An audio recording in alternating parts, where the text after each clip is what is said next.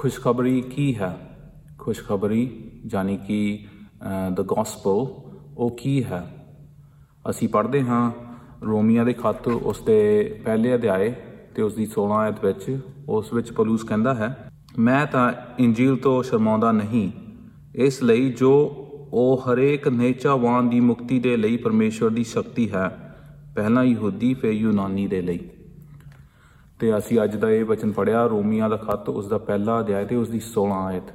ਉਸ ਵਿੱਚ ਪੌਲੁਸ ਕਹਿੰਦਾ ਹੈ ਕਿ ਉਹ ਅਹ, ਸ਼ਰਮਿੰਦਾ ਨਹੀਂ ਹੈ ਖੁਸ਼ਖਬਰੀ ਤੋਂ ਇੰਜੀਲ ਤੋਂ। ਤੇ ਹੁਣ ਜਦੋਂ ਅਸੀਂ ਗ੍ਰੀਕ 'ਚ ਇਹਦੀ ਜੇ ਟਰਾਂਸਲੇਸ਼ਨ ਦੇਖੀਏ ਗ੍ਰੀਕ ਲੈਂਗੁਏਜ ਦੇ ਵਿੱਚ ਉਹਦੇ ਵਿੱਚ ਪੌਲੁਸ ਕਹਿੰਦਾ ਹੈ ਕਿ ਉਹ ਸ਼ਰਮਿੰਦਾ ਨਹੀਂ ਹੈ ਖੁਸ਼ਖਬਰੀ ਤੋਂ। ਪਰਮੇਸ਼ਵਰ ਦੀ ਪ੍ਰਭੂ ਯਿਸੂ ਮਸੀਹ ਦੀ ਜੋ ਖੁਸ਼ਖਬਰੀ ਹੈ ਕਿ ਪ੍ਰਭੂ ਇੱਕ ਪਵਿੱਤਰ ਪਰਮੇਸ਼ਵਰ ਹੈ ਅਤੇ ਉਹ ਨਿਆਂ ਕਰਦਾ ਹੈ। ਅਤੇ ਉਸ ਦਾ ਨਿਆਂ ਕਦੇ ਵੀ ਖਰਾਬ ਨਹੀਂ ਹੁੰਦਾ। ਪਰ ਇਹ ਸਾਡੇ ਲਈ ਇੱਕ ਦੁਵਿਧਾ ਦਾ ਕਾਰਨ ਬਣ ਜਾਂਦਾ ਹੈ। ਉਹ ਕਿਉਂ? ਕਿਉਂਕਿ ਅਸੀਂ ਸਾਰਿਆਂ ਨੇ ਪਾਪ ਕੀਤਾ ਹੈ। ਰੋਮੀਆਂ ਦਾ ਖੱਤ ਉਸ ਦਾ ਤੀਸਰਾ ਅਧਿਆਇ ਅਤੇ ਉਸ ਦੀ 23 ਆਇਤ ਵਿੱਚ ਅਸੀਂ ਪੜ੍ਹਦੇ ਹਾਂ ਕਿ ਸਭਨਾਂ ਨੇ ਪਾਪ ਕੀਤਾ ਅਤੇ ਪਰਮੇਸ਼ਵਰ ਦੇ ਪ੍ਰਤਾਪ ਤੋਂ, ਪਰਮੇਸ਼ਵਰ ਦੀ ਮਹਿਮਾ ਤੋਂ ਡਿੱਗ ਗਏ। ਤੇ ਫਿਰ ਰੋਮੀਆਂ ਦਾ ਖੱਤ ਪੜ੍ਹੀਏ ਅਸੀਂ। ਉਸ ਦਾ 6 ਅਧਿਆਇ ਉਸ ਦੀ 23 ਆਇਤ, ਉਹਦੇ ਵਿੱਚ ਪਲੂਸ ਕਹਿੰਦਾ ਹੈ ਕਿ ਪਾਪ ਦੀ ਮਜ਼ਦੂਰੀ ਮੌਤ ਹੈ।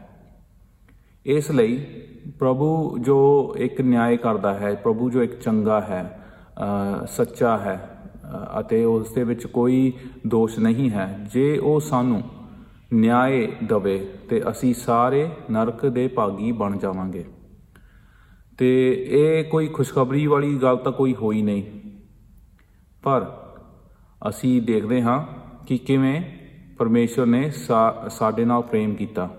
ਅਤੇ ਉਸਨੇ ਆਪਣਾ ਇਕਲੌਤਾ ਪੁੱਤਰ ਯਿਸੂ ਮਸੀਹ ਸਾਡੇ ਲਈ ਘਾਲ ਦਿੱਤਾ ਇਸ ਲਈ ਅਸੀਂ ਫੇਰ ਰੋਮੀਆਂ ਦਾ ਖਤ ਉਸ ਦਾ 6ਵਾਂ ਅਧਿਆਇ ਤੇ ਉਸ ਦੀ 23 ਆਇਤ ਚ ਪੜ੍ਹਦੇ ਹਾਂ ਕਿ ਪਾਪ ਦੀ ਮਜ਼ਦੂਰੀ ਤਾਂ ਮੌਤ ਹੈ ਪਰ ਪ੍ਰਭੂ ਦੇ ਵਿੱਚ ਜੋ ਇੱਕ ਸਦੀਵਕ ਅ, ਜ਼ਿੰਦਗੀ ਸਾਨੂੰ ਮਿਲਦੀ ਹੈ ਉਹ ਤੋਹਫਾ ਹੈ ਜੋ ਸਾਨੂੰ ਯਿਸੂ ਮਸੀਹ ਚ ਮਿਲਿਆ। ਤੇ ਅਸੀਂ ਇਸ ਤੋਹਫੇ ਦੀ ਗੱਲ ਕਰਦੇ ਹਾਂ ਕਿ ਪ੍ਰਭੂ ਯਿਸੂ ਮਸੀਹ ਸੰਸਾਰ ਲਈ ਇੱਕ ਤੋਹਫਾ ਹੈ। ਉਸ ਦੇ ਪਿਤਾ ਨੇ ਉਸ ਨੂੰ ਕੱਲਿਆ ਤੇ ਪ੍ਰਭੂ ਯਿਸੂ ਮਸੀਹ ਨੇ ਉਹ ਸਭ ਕੰਮ ਕੀਤੇ ਜੋ ਅਸੀਂ ਨਹੀਂ ਕਰ ਸਕਦੇ ਸੀ। ਅਤੇ ਪ੍ਰਭੂ ਯਿਸੂ ਮਸੀਹ ਨੇ ਆਪਣੇ ਆਪ ਨੂੰ ਬਲੀਦਾਨ ਕਰ ਦਿੱਤਾ ਸਲੀਬ ਉੱਤੇ, ਅਤੇ ਉਹ ਤੀਜੇ ਦਿਨ ਜ਼ਿੰਦਾ ਹੋ ਗਿਆ। ਅਤੇ ਹੁਣ ਜੋ ਕੋਈ ਉਸ ਉੱਤੇ ਵਿਸ਼ਵਾਸ ਕਰਦਾ ਹੈ, ਜੋ ਕੋਈ ਆਪਣੇ ਪਾਪਾਂ ਤੋਂ ਤੌਬਾ ਕਰਦਾ ਹੈ ਅਤੇ ਪਰਮੇਸ਼ਵਰ ਵੱਲ ਮੁੜਦਾ ਹੈ, ਉਹ ਬਚਾਇਆ ਜਾਂਦਾ ਹੈ।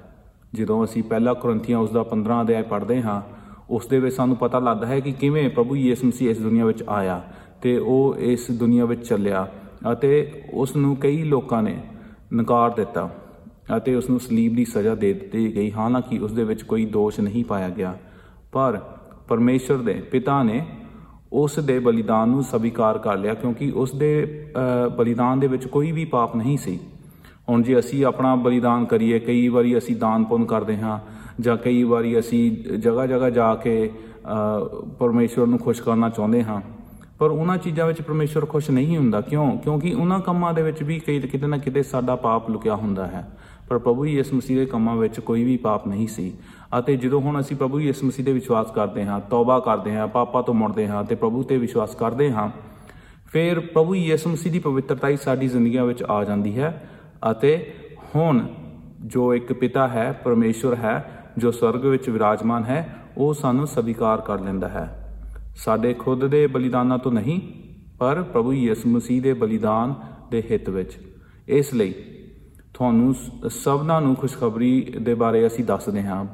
ਅਸੀਂ ਖੁਸ਼ਖਬਰੀ ਦਾ ਪ੍ਰਚਾਰ ਕਰਦੇ ਹਾਂ ਕਿਉਂਕਿ ਪ੍ਰਭੂ ਯਿਸੂ ਮਸੀਹ ਚਾਹੁੰਦਾ ਹੈ ਕਿ ਸਭ ਲੋਕ ਮਾਫੀ ਪਾ ਲੈਣ। ਸਭ ਲੋਕ ਸ਼ਾਂਤੀ ਪਾ ਲੈਣ। ਸਭ ਲੋਕਾਂ ਦੇ ਕੋਲ ਅ, ਪ੍ਰਭੂ ਯਿਸੂ ਮਸੀਹ ਦਾ ਪ੍ਰੇਮ ਆ ਜਾਵੇ। ਤੇ ਉਹ ਚਾਹੁੰਦਾ ਹੈ ਕਿ ਉਸ ਉੱਤੇ ਲੋਕ ਵਿਸ਼ਵਾਸ ਕਰਨ ਤਾਂ ਕਿ ਉਹਨਾਂ ਕੋਲ ਸ਼ਾਂਤੀ ਤੇ ਸੰਤੁਸ਼ਟੀ ਅਤੇ ਸਦੀਪਕ ਜੀਵਨ ਆ ਜਾਵੇ। ਤੇ ਅੱਜ ਦਾ ਪ੍ਰਸ਼ਨ ਮੈਂ ਤੁਹਾਨੂੰ ਪੁੱਛਦਾ ਹਾਂ, ਕਿ ਤੁਹਾਡੇ ਕੋਲ ਸ਼ਾਂਤੀ ਹੈ? ਕੀ ਤੁਹਾਡੇ ਕੋਲ ਮਾਫੀ ਹੈ? ਕੀ ਤੁਹਾਡੇ ਕੋਲ ਸਦੀਪਕ ਜੀਵਨ ਹੈ? ਜੇ ਨਹੀਂ, ਤੇ ਪ੍ਰਭੂ ਅੱਜ ਵੀ ਕਹਿੰਦਾ ਹੈ ਕਿ ਤੁਸੀਂ ਮੇਰੇ ਵੱਲ ਮੁੜੋ ਅਤੇ ਮੇਰੇ ਸਦੀਵਕ ਜੀਵਨ ਨੂੰ ਅਪਣਾਓ, ਜੋ ਕਿ ਮੈਂ ਇੱਕ ਤੋਹਫੇ ਦੇ ਤੌਰ ਤੇ ਤੁਹਾਨੂੰ ਦਿੰਦਾ ਹਾਂ। ਤੁਹਾਨੂੰ ਕੋਈ ਪੈਸਾ ਖਰਚਣ ਦੀ ਲੋੜ ਨਹੀਂ ਹੈ, ਨਾ ਕਿਤੇ ਜਾਣ ਦੀ ਲੋੜ ਹੈ ਪ੍ਰਭੂ ਦੇ ਕੋਲ ਜਿੱਥੇ ਵੀ ਤੁਸੀਂ ਬੈਠੇ ਹੋ, ਪ੍ਰਭੂ ਦੇ, ਪ੍ਰਭੂ ਨੂੰ ਤੁਸੀਂ ਆਵਾਜ਼ ਮਾਰ ਸਕਦੇ ਹੋ ਤੇ ਪ੍ਰਭੂ ਨੂੰ ਪੁਕਾਰ ਕੇ ਕਹਿ ਸਕਦੇ ਹੋ हे ਪ੍ਰਭੂ, ਮੈਨੂੰ ਮਾਫ ਕਰ। ਜੋ ਮੈਂ ਪਾਪ ਤੇਰੇ ਖਿਲਾਫ ਕੀਤੇ ਹਨ, ਉਹ ਮੈਂ ਪਾਪਾਂ ਦੀ ਅੱਜ ਸ਼ਮਾ ਚਾਹੁੰਦਾ ਹਾਂ, ਮਾਫੀ ਚਾਹੁੰਦਾ ਹਾਂ ਤੇ ਉਹਨਾਂ ਪਾਪਾਂ ਦਾ ਇਕਰਾਰ ਕਰਦਾ ਹਾਂ ਤੇ ਮੈਂ ਪ੍ਰਭੂ ਯਿਸੂ ਮਸੀਹ ਦੇ ਨਾਂ ਉੱਤੇ ਵਿਸ਼ਵਾਸ ਕਰਦਾ ਹਾਂ। ਤੇ ਅਸੀਂ ਰੋਮੀਆਂ ਦਾ ਖੱਤ ਉਸ ਦਾ 10ਵਾਂ ਅਧਿਆਇ ਜਦੋਂ ਪੜ੍ਹਦੇ ਹਾਂ ਤੇ ਸਾਨੂੰ ਪਤਾ ਲੱਗਦਾ ਹੈ, ਜੋ ਕੋਈ ਪ੍ਰਭੂ ਯਿਸੂ ਮਸੀਹ ਨੂੰ ਪੁਕਾਰੇਗਾ।